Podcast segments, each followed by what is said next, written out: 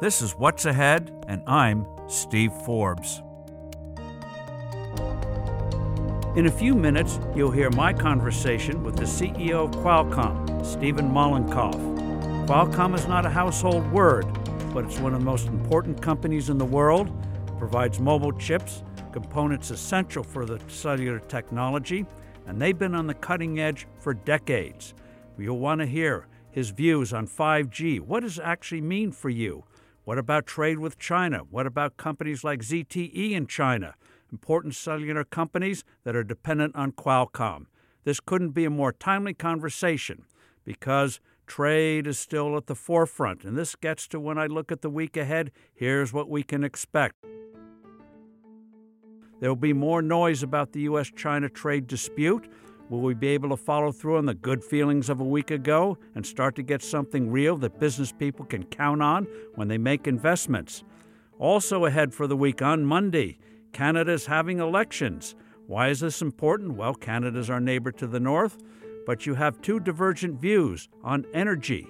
Prime Minister Trudeau is the incumbent, and he's been anti oil, anti gas which has not sat well with the western provinces, particularly Alberta and Saskatchewan.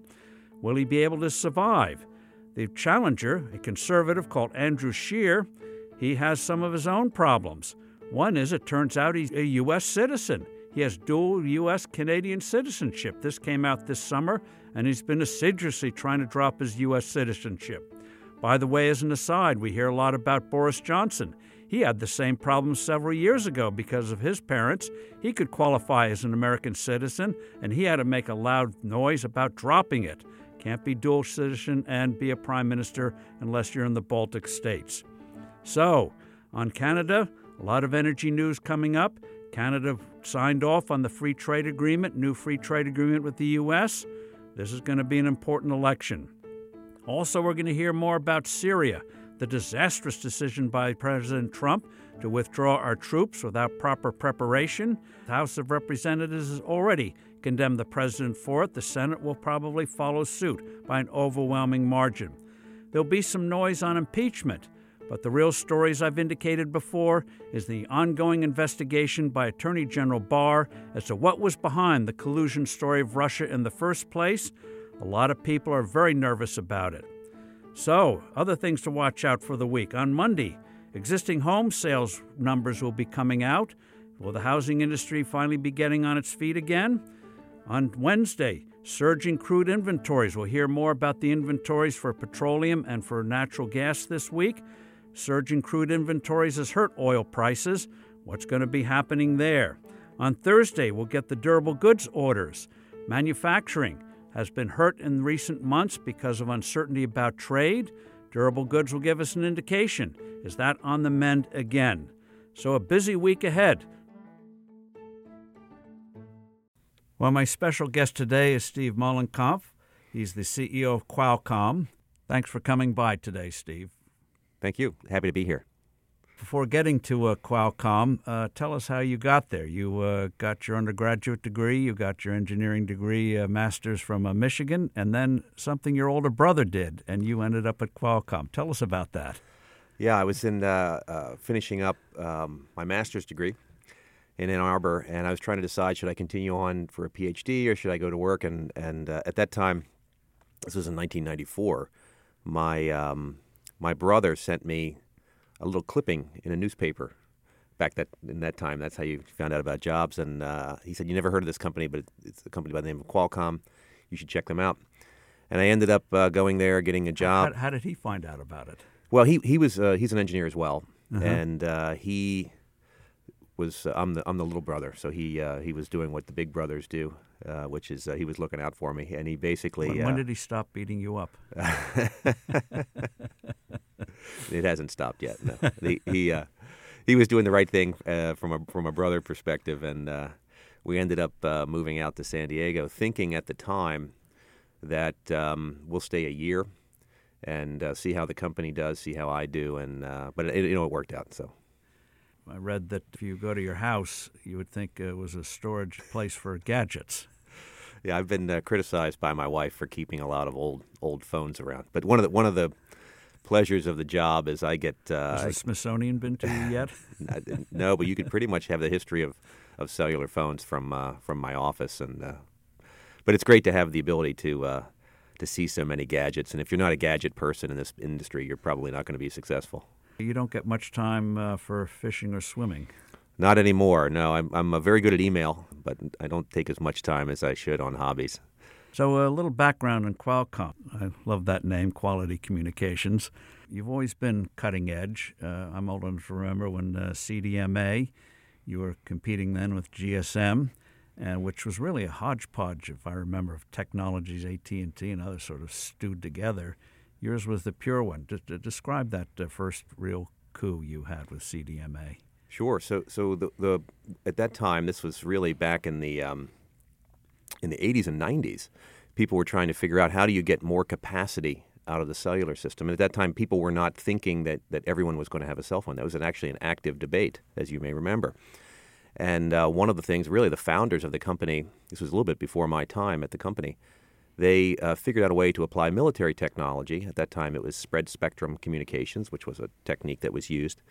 Um, and they figured out a way that you could get more capacity, more more digital cellular users in the same amount of spectrum. And it was it was significant the economic benefits, and uh, no one believed them that it, that they could uh, commercialize it. And it was really one of these great stories of where you had a better mousetrap, and you had to bet on yourself in order to to uh, really deploy it. And so there were there was an evolution not only of the technology but of the business model that enabled us to really then invest in other generations of cellular and, and got to where we were. But at that time, it was really quite a, I think, quite a bold bet by the founders of the company to uh, to bet on this technology that, that the big players in the industry didn't believe in. And of course, they ended up being right. The company ended up being right, and uh, set us up on a very good good path. We're going to talk about 5G. So let's start, uh, though, give uh, lay people a little background. 1G, 2G Describe going from analog to digital. What was 1G, 2G? Well, the first generation of cellular was really uh, an FM system, and it was um, uh, analog, is the way people used to describe it. And, and uh, you probably remember those those huge phones that people had. It was sort of a almost a, a status, box. yeah, it was like a status symbol for for uh, bankers and and others. And uh, then what happened was really with the advent of digital cellular, and in particular CDMA, uh, you, it was economical at that time to put a lot of users in the same amount of spectrum. Then that was really um, 2G or 3G, depending on where you were in the in, in the world. You might have called it uh, one or the other. It was really the advent of digital uh, cellular. Then uh, when you got to 3G and 4G, for 3G, as you've said, it wasn't just a, a voice. The controversy was data. That's right. It's hard to believe today, but uh, describe that. Yeah, back then there were active debates. By the way, even even in our company, there were active debates as to whether people would really use data on their phone or whether they would even want to have a connected computer in their phone. This was this was a decade before the smartphone. So what we did is we did a lot of the work to figure out essentially how you got IP traffic to flow in a radio environment. And there's a lot of innovation that went into that. But no one really people would, would say to, you know, say to us, well, why would you want to do that? And we were, of course, very, very, uh, I would think, firm and very clear, confident in our belief that not only were you going to have data, but you were going to have a computer in your pocket, and because you're going to have a reason to use data. And so we were developing not only the cellular technology, but the technologies that allowed you to stream video. So the, the way you stream video to the to the phone was very important. And then also, how do you get a, a power efficient computer in your pocket so that you can you can do something with the data? and I mean, 10 years before anybody had even seen this device. And but that's sort of the history of the company is that you, you, you basically, uh, what we've been fortunate to be able to do uh, correctly is bet on these big technology trends, invest in the fundamental technology that makes them happen, and then figure out a way to deploy them at scale around the world. We knew that IP traffic was going to flow on mobile devices. There was going to be insatiable demand for data, so we better figure out the technologies that are required to do it. And then there's going to be a computer in your pocket, so you better figure out how to how to make computers, you know, the, the, the processing and the CPUs and all the things you need to do that, make them very power efficient so that it can become a real industry. In 4G LTE, you've made the point this is the first time industries that weren't traditionally cellular uh, came in. Walk us through that. 5G is going to increase exponentially, but first describe 4G so well, people understand the evolution. With uh, with 3G, just to uh, just to set sure. the stage, with 3G we really gave the ability to get data in your on your phone, and um, but people couldn't figure out exactly why. If you remember, people were trying to figure, oh, maybe we'll do video calls, uh, you know, over the air, and, and all of these things. And uh, and it was just the beginning time of when you started to put browsers on a phone. And remember, there were specialized browsers and, and all of that. Well, with 4G, what a couple things happened. Two things happened at the same time. One was 4G created economics for the delivery of data that were that were very very attractive uh, from the perspective of the operator. Also, we we eventually then showed up with um, very power uh, efficient chips, really designed by Qualcomm and others, but but primarily through Qualcomm, that enabled the ability to really put a real operating system on the phone. And so then what happened was when we used to we used to always talk to and continue to talk to the wireless operators, the Verizons, the China Mobiles, the Vodafones, the AT&Ts. But instantly, all the all the people who would eventually become cloud players, the Googles, you know, the Microsofts, the Tencents, the Alibabas, all of they all of them, they basically said, "Hey, I know that um, my business is going to be mobile, and I'm going to start figuring out how I get essentially a cloud business." And and a lot of them started to develop uh, OSs, in particular the, the one everyone thinks of as Android, the, the, the, the OS from Google. And so they were very interested. So now we spend a lot of time connecting companies who, who essentially have mobile as a channel to get to their customers, but talk to us because they need to know our roadmap and we need to know their roadmap in order to design this fundamental technology to make it scale. And that really happened in you know in in, in anger um, with the 4G launches, and then uh, continued you know really worldwide from that point. Really, kind of happened in the 2007 2008 timeframe, and and that roadmap has continued uh, along the way. Now, 5G. Uh, describe what that's going to do. It's it's really going to take. I would say I would look at uh, across maybe two vectors. The first vector is the I always loosely refer to it as the more G vector. So think of it as you're in cellular, you're a cellular subscriber, you're going to get better speeds, but more importantly, the operator is going to get tremendous amounts of capacity and and I would say better economics to deliver the things that you already get from them. So you'll get it faster, but more importantly, the operator will have the ability to keep up with this this you know data demand continues to grow dramatically. And so um, you know put it in perspective, some calculations you'll get the cost to the operator go down by a thirtieth, so a thirtieth the cost per bit as a result of 5G. So that's pretty significant just in and of itself in the in the cellular. But that's uh, primarily taking what we already know and accelerating it and making it better. Correct. And and and what it does is it, it enables different business models. So the operator who has access, let's say, to that one thirtieth the cost, he's in a you know they're in a very strong position. So such a strong position that some of them are actually thinking they can go into and compete with the mobile with the, the, the cable providers or the wireline providers because of that access. So it's you know that type of innovation happens all the time. That's very uh, very good, and consumers will like that. But the second piece, the second vector, as you pointed out, this is outside cellular. This is actually inside cellular. Okay. The second piece is outside of cellular. So outside of cellular, what you're going to see is it's the first time that cellular is designed. The really the roadmap of cellular intersects with a lot of other industries who are also grappling with everything I have is going to be connected. I'm dealing with big data, and I and what what does that mean when when everything is connected? Everything is connected. What does that mean to a Walmart? What does that mean to a, a you know a manufacturer of of cars? What does it mean to have a fleet of cars that are all connected?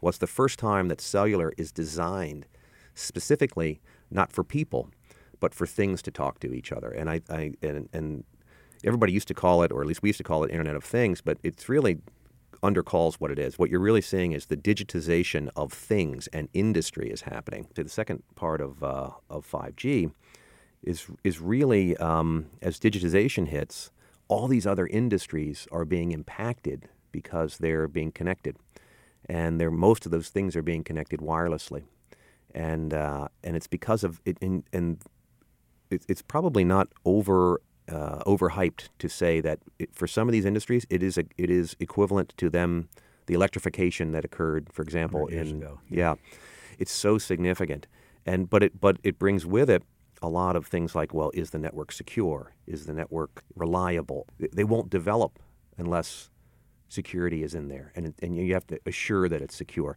So there are all these I would call them kind of grown-up problems that you have to do on the technology side that are particular to the use case of cellular in a non-human you know, if, if, you have a, if you have a cell phone and, and it, it, it doesn't work for a little bit, a person gets upset, but it's not the end of the world. If, if you're con- remotely controlling uh, a medical uh, equipment, then that's a big deal. Uh, so, so what we did was when we, when we were really designing some of the fundamental technology for 5G, we made sure that uh, you know that was the, the design spec. You know, so we, we always uh, talk about it as if, if I was going to put a remote, if I was going to have a pacemaker and it was going to be controlled remotely, what kind of cellular network would I need in order to do that? And, and literally, that's how we thought about designing the system so that it would work. And th- there's just tremendous economic value that will be created as a result of, of that transition, almost all of it outside of the cellular space, which is why there's so much interest from governments and, and because it really impacts industrial, you know, the industrial policy. To put it in perspective, we did a study, and I think there was something like 12 trillion dollars of economic value created by 5G by 2035 and 22 million jobs. I mean, just incredible amounts of of um, impact, I think, worldwide. And you know, we're we're happy to have some Say ability. that latter part again. Create how many jobs? 22 million jobs So- related. So, so much for making us redundant. well, it's certainly exactly. I think um, there's a, a lot of uh, evolution. I think to business models and and and technology. I mean, it'll it'll create a tremendous amount of economic value. so uh, you've mentioned auto. I've seen the number twenty five percent. essentially what I think that 25% was um, that's the amount of uh, if you look at the total amount of 5G value that's created that's that's the percent that will accrue to the auto industry. It's amazing. Because some have said that uh, outside of Tesla, the uh, computer systems for autos are still not that sophisticated. I would tell you because we see their roadmaps, sort of what's coming. Uh, there's a, there's there's a lot of good stuff coming, uh, and and I think um, Finally, yeah, but you know it, it's um, it takes a little longer for obvious reasons to get get something into a car than than into a, a cell phone, and also just the the impact of a recall is much more. um, You know, there's just it's a different ecosystem. But but I'll tell you, there, there's a lot of good thinking that is going on at the architecture level of the car and how that impacts things. Also in in the architecture of the factory that makes the car, also will be u- utilizing 5G, so they can they'll have a remotely um, controlled. You know, they, they basically if you, if your if your factory is is controlled wirelessly, uh, there are some things that you can do. You can reconfigure the, the, the product line more quickly. You can be more efficient. You can control things remotely. the old factory used to have several stories because you had to be near the water. That's right. Electricity allowed you to flatten it. Now you don't even have to have wires in it. and the speed at which you can react to the marketplace and change your, your product is just it's uh, tremendous. There's a lot of excitement there. Uh, quickly walk us through. Uh, try to imagine. You mentioned healthcare. It's 18% of the economy. What's 5G going to do there? How disruptive is that going to be? Well, I hope it. I hope a lot. Uh, I mean, if you if you look today, um, we, healthcare on a on a daily basis is one of the few industries that I would argue hasn't been impacted by Moore's law. I mean, you you you really don't keep any data. I mean, you know more about your car's history and its telemetry than you do on yourself. Uh, you you you essentially go back into the hospital or doctor's office periodically to get these very tight, uh, you know, windows of data. Uh, but if you have the ability to remotely monitor and deliver health care, I think you have a significant ability to take that 18% of GDP and make it a smaller, a smaller number. Certainly, at least that's what the technology people like myself always say. Um, but I, I think in order to do that, you have to solve some fundamental problems with reliability and authentication. You have to make sure that that data that you're looking at is unbroken, so therefore I can make a medical decision. Well, there there are technologies in 5G that are there so that you can do exactly that. And in and in particular, we know that having the technology there, you have to then prove that that's the case because you know government agencies are rightfully uh, trying to make sure that that's the case before they can unleash that on the public. Um, but we've been thinking about that, and, and Qualcomm. One of the things we try to do is we try to do some of that ecosystem development, so that that industry develops. Um, but if, if we could do it, and you get you know you let's say you save three percent on GDP, that's I mean, there's very little uh, government policy that allows that much benefit. Well, part of part of the challenge of uh, healthcare until recently is that it was mostly third party, so there was no competitive advantage to having warranties or anything else. So you could do the same old, same old, and you weren't punished in the marketplace for it. One of the things that's happened now with these high deductible plans that virtually every company now has, whether you have it alone or with a health savings account, or even the Obama exchanges with the high deductibles, even if you have subsidies, literally hundreds of billions people now outlay directly. You're beginning to develop a genuine consumer market, which may drive what you're getting at more than if you had to do it from the top, like they used to know, several years ago. You must have electronic records. Well, every laundromat in the country had electronic records 20 years ago, every gas station. But again, because there was no competitive advantage, it didn't happen. But now uh, you may have an environment where this could come quickly. You, you also have a situation when you when you connect people, whereas when they leave the hospital, have not having to readmit them, just because you're monitoring them remotely tremendous econ- I mean, tremendous savings, tremendous load taken off of very expensive portions of the medical Often system. You do better when you're treated at home than having to schlep to the hospital. That's right. And so I think it's the the applications of of I would just say connectivity and secure connectivity to that problem. I think could be quite exciting. Retail, what's it going to do there? Do you uh, think? I think. Well, re- here, here's uh, we get a lot of uh, uh requests I would say, from uh, enterprise generally to figure out how to help help them uh, well, use uh, 5G. But not to go back, but that's changed your whole customer base. In the past, you had a handful of customers. Now you're interacting with every industry on the earth. It seems. We we are we are, and part of part of the challenge for the company is how do you how do you match that funnel to an organization used to having a concentrated number of, of customers, but I'd rather have that problem than trying yes. to figure out how to have technology that was relevant. Uh, we, we, we, luckily have that. Uh, but in, in, retail, I think you're seeing, um, you know, if you look at the retail space and, and, you know, how people are trying to just, you know, make reductions, for example, in, in, in theft. And uh, so connecting things, logistics, knowing when to uh, restock, they're very, very excited about 5G. They're actually very excited also um, about um, training. I mean, uh, some of these big, um, huge retailers and, and, and, and big places, just applying um, you know some of the 5G technologies to their own logistics flow. You know their warehouses or training people in their warehouses. For example, one of the one of the one of the um, uh, big uses of uh, of VR and AR, so is, is a headset that enables people to more efficiently train to be a picker or or you know someone in a uh, in a factory flow, for example and or, or you know in a in a warehouse, and uh, tremendous you know savings to a company to have improvements in the accuracy there, for example. And it's just what's exciting about you know 5G in general is we actually are not good in general about figuring out how to how these technologies will be used. So what what the, what Qualcomm tries it's to do is make technology. Yeah, make it easy for people to innovate on top of what we've done, and the industry will figure out something much better than what you you thought of, and certainly much better than what we could do just by ourselves. And so that's what's exciting now, and why why we're so uh, interested in in really expanding the funnel of people that can take advantage of it. So speculate for a moment. Uh, obviously, it's pure speculation. Uh, what kind of new industries will emerge when you have these new technologies, things we didn't even think of uh, pop up? Anything pop up in your head that uh, you think might be unfolding that uh, people can't imagine today?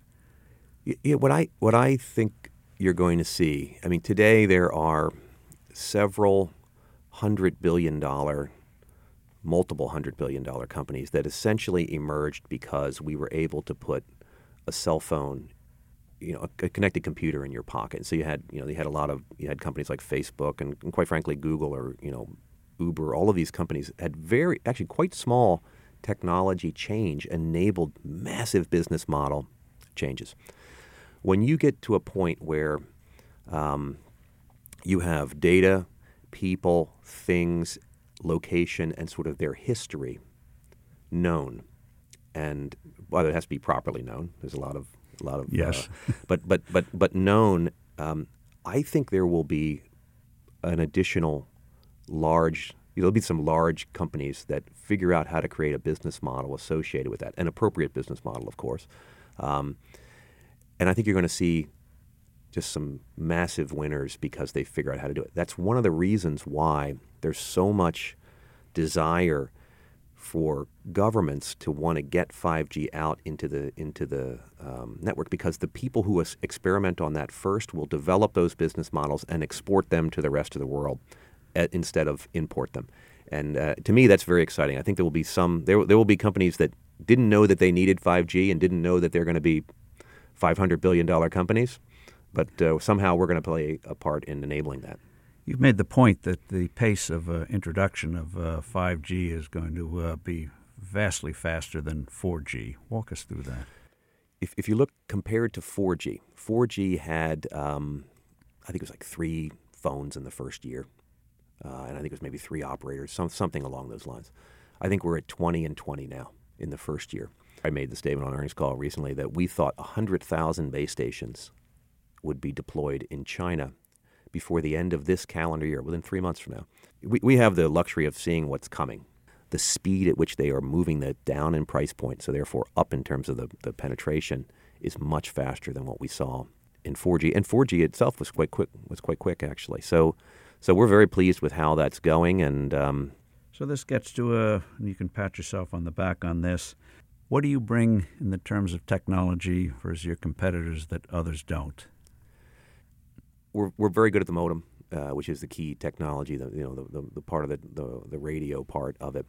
But what's really happened over the last 10 years is that you have to develop multiple technologies at the same time. So the ability to package computing, AI, um, modem, RF, all of the graphics. High tech multitasking. Yeah, exactly. I, I always describe it as you, you, just to be a single, you have to be a, a decathlete.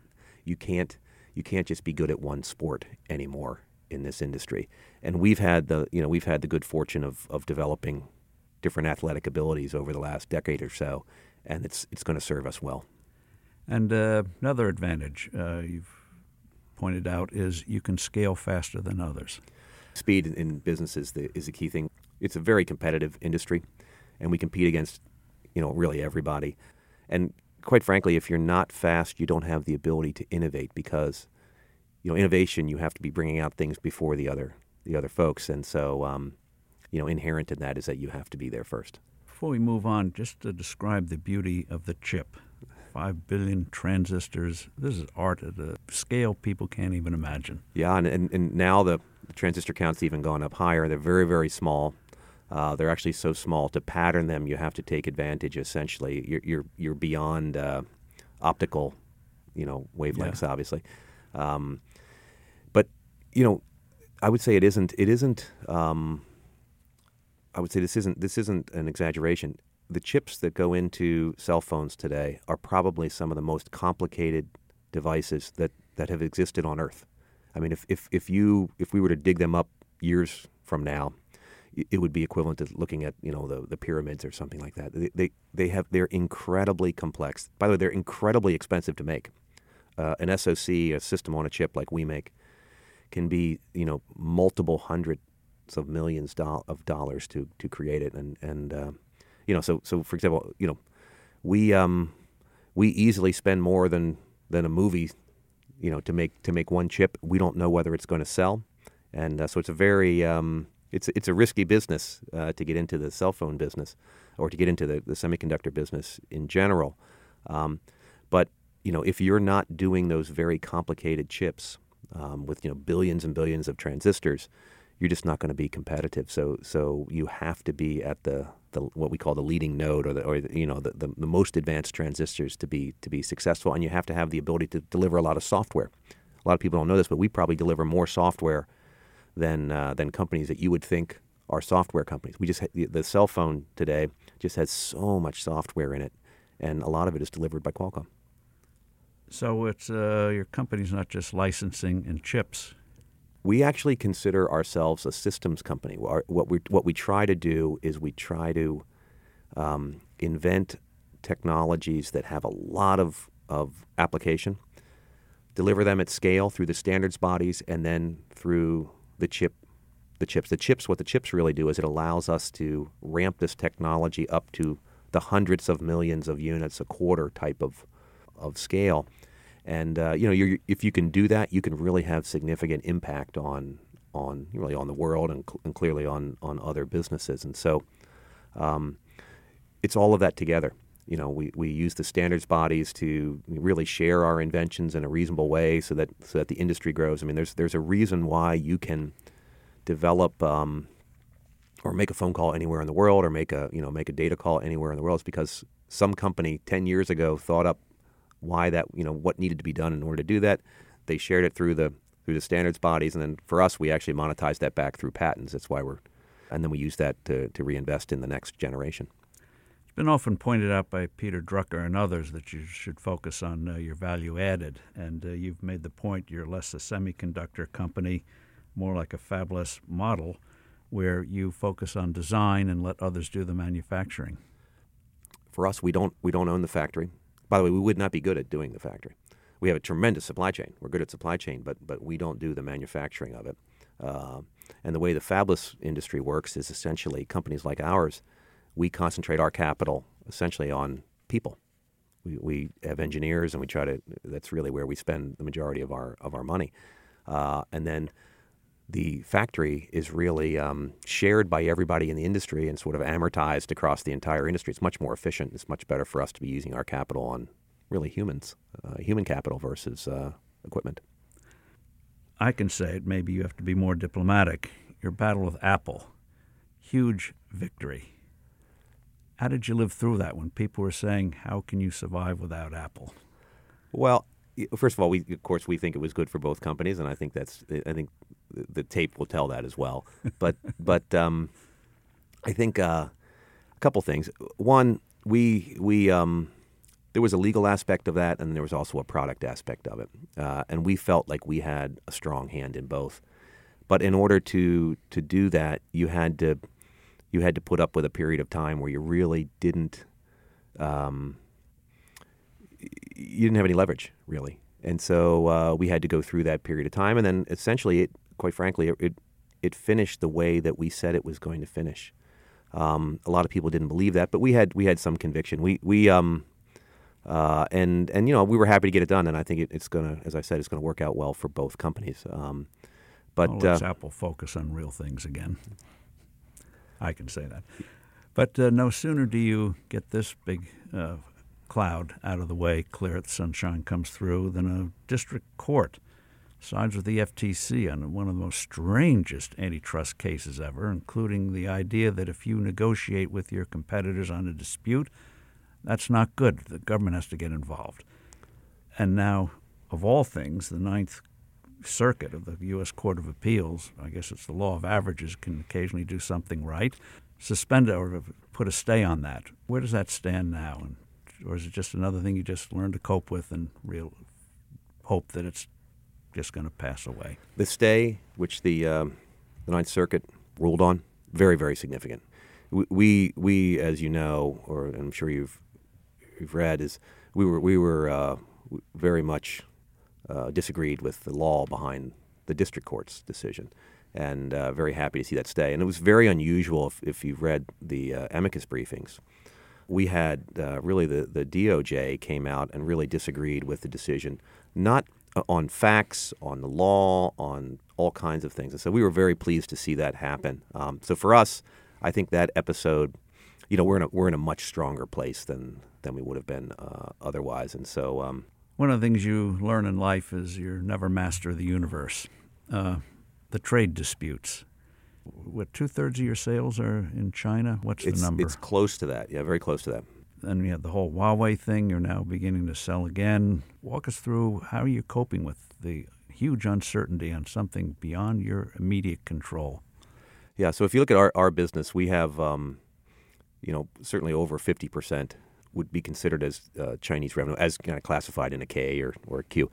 But that's but really the handset market is um, is only about 30% of the units are in China. But the supply chain of phones that are, that are shipped everywhere, a lot of it is concentrated in Asia and, and, and a lot of it in China, and will be for some time. Just the, the ecosystem is, is really centered there.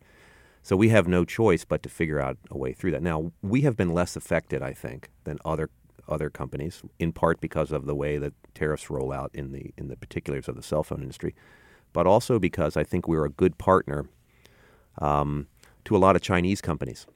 And so the technology that we have, and really in the form of the chips, is very important to them. And so we, we're able, because we have, I think, uh, an established business model that works well, and we have technology that's you know needed. Really, the, the, the launch of 5G, which is happening in China, it's happening in the United States, it's happening in Europe, is a real opportunity for a number of Chinese handset manufacturers. And they're, if you look, they're number one, I think number uh, three, four, five, and six, or something like that. You know, there's a, uh, there's a tremendous uh, position that they have, and companies that very well known in Asia, maybe not so well known in the United States. Xiaomi, Oppo, Vivo, OnePlus, for example. They want to be strong in Europe. The demographics, GDP growth that happens in these areas in China are not big enough for the ambitions that these companies have, and clearly you want to have global scale. That is really where the opportunity for stability in our relationship exists. We're also very important to them in China as well, but but uh, we, we I would say we really live the. You can't be an isolationist. Well, uh, not not not in our business. It's it, it doesn't work that way. The kind of the decoupling argument that you hear sometimes it really doesn't apply to to at least our portion of the technology. Uh, you know, times. But when people ask me to sort of summarize what our China strategy is, make sure you have good products that people need, and we can figure out the rest. That's essentially what we've what we've been able to do. It sounds it sounds um, oddly simple, but it, it really kind of at the point of attack, that's what happens. Uh, quickly on government, uh, immigration. Where, where, where do you see that going? We're one of the companies that um, complaining because there's not enough STEM graduates, quite frankly and uh, and we have benefited enormously. Because we've been cutting back, haven't we, on H-1B visas? there's some real work that needs to be done. I mean, uh, on on improving that. The backlog, it's it's really very uh, impractical right now from a from a company. In fact, forces you to go overseas. Hello. It, it does, yeah. which is un, which is unfortunate because because there's a lot of help there. Also, the other thing I would mention is that the United States university system, tremendous. That's the reason that we are we exist as a as a company. And our ability to continue to feed that with, with the best people in the world and continue to employ them in the United States, really important to the success of companies like ours. Spectrum. How does that stand in coping with the government? Well, there are two, there are two things that we, that we lobby for. They're kind of the same. The spectrum and patent rights for us are the equivalent of water rights in a, you know, for ranchers. States, yeah. Yes. Um, so, but for spectrum, quite frankly, I think the United States is doing a good job on spectrum policy. We are particularly happy to see 5G, both millimeter wave and sub six, you know, gigahertz spectrum being allocated. Um, very pleased with how that goes. Now, we always want to get more. We always want to have more. There's always work to be done on spectrum, but I think the United States has actually done a pretty good job there. And patent law, a huge area of controversy, trolling and everything else. Yeah, walk us through that. I would say it's um, so, put it in context, we're, we're probably one of the largest, certainly the largest worldwide company in terms of uh, monetizing patents directly. Other people monetize it through different you ways. You yourself have how many patents? 28 or something? Myself, I have I have fewer than those, and oh. if you looked at them from a quality perspective, it would be much lower uh, in terms of the quality of the patents. But as a company, we have 130,000 uh, patents, all in the same area, basically, or you know, in the areas of, right. of, of, where we plus. We, are we're quite a strong IP uh, company. Uh, and and we, we derive a lot of revenue directly from licensing those patents. But there are a lot of people, I think, who see patents as an input cost as opposed to something that um, allows people to invest in fundamental technologies that allows to happen. So there's a debate on that, and they use the the troll the troll argument as sort of the you know that's the that's the political lever that people use, but that's not really where the where the debate is. So I do worry, uh, quite frankly, that people that the value of patents, and which is really an incentive for innovation, at least the way we see it, um, it's taken a hit kind of worldwide. And, uh, and, and so I think in some cases, some of these large companies that, um, that see it as an input cost are able to move, you know, governments and policy, we think, kind of away from where it needs to be in terms of um, really securing, you know, the real incentive for, for companies to or, or, people to really invest in innovation. So we we're, we're very big on patent rights. And uh, being forced to share those patents or stealing, how, how, how are you coping with that? Um, you know, we, we have less of direct stealing of the IP. And remember, a patent essentially, the bargain is I'm going to tell you exactly how this invention works, and I want the right to use it or, or license it to someone, obviously. So it, it, it is in and of itself a roadmap for how do you use the technology. That's the bargain that the patent holder makes. Our problem has come is that people don't want to pay for it. And so we, we occasionally have um, disputes with, with companies, and sometimes governments get involved on one side or the other to try to resolve that. But um, you know, I think I think the benefit of of patents, strong IP rights worldwide. I mean, it's just companies like ours wouldn't exist. You wouldn't. You essentially wouldn't have the cellular ecosystem if people couldn't rely on monetizing those inventions through the patent system. Finally, uh, 5G.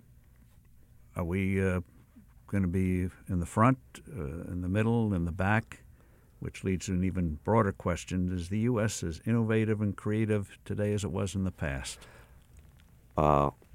Well, I think certainly we are. I think I, I wouldn't bet against the United States in terms of, of, of innovation. Of course, it's maybe self-serving to say that. Steve, thank you very much. It's uh, inspiring to talk with somebody with a company that uh, continues to innovate and uh, tries not to, uh, and successfully tries not to get uh, tripped up either by events or by failing to foresee the future. Thank you. Thank you. And now, my reads for the week. Look up a piece by Dan Henninger at the Wall Street Journal, WSJ.com. The title is Joe Biden Isn't Going to Make It. It's about Joe Biden and his fading candidacy, which is sinking even without the Ukrainian albatross. He isn't the same Joe Biden as he was in 2012 when he bested in decisive fashion the vice presidential debate between him and the soon to be House Speaker Paul Ryan. Biden won it, even though Ryan had more facts at his fingertips. The other thing Henninger points out is Trump. Whatever you think of Donald Trump, he is a fighter. And the Democrats going after him incessantly for two and a half years has put Trump in fighting trim better than any of the Democrats who are facing him today. You put any of those Democrats against him in a debate, and Trump is going to beat them badly. Another one to look out for is called The Case for Free Trade. The case for free trade is a unilateral one. It's by Donald Boudreaux, B O U D R E U X. It's at AIER.org. That stands for the American Institute for Economic Research. Boudreaux makes the case that the U.S. should be reducing trade barriers whether our trading partners reciprocate or not. History shows that when you open yourself up to the world, you prosper more than the rest of the world. That goes against what we're hearing today, but it's well worth reading. Now, another one. This one is going to confuse you at the beginning, but I'll explain it. The title is Mifsud's Cell Phones Mean Barr Investigation Heating Up. This fellow Mifsud is a mysterious Maltese professor, but he was at the heart of the Russian probe. Now, apparently, the Attorney General now has two critical cell phones, which means information is going to come the perpetrators of this scandal don't want him to hear. You can find it, it's by Roger Simon on pjmedia.com, pjmedia.com. Roger Simon, S I M O N, and he explains what all of this means. But Mifsud, it sounds mysterious, and it is. This is something you're going to want to read because it leads to Barr's investigations, which is going to overshadow the whole impeachment debate when Barr releases his investigation reports in a few weeks.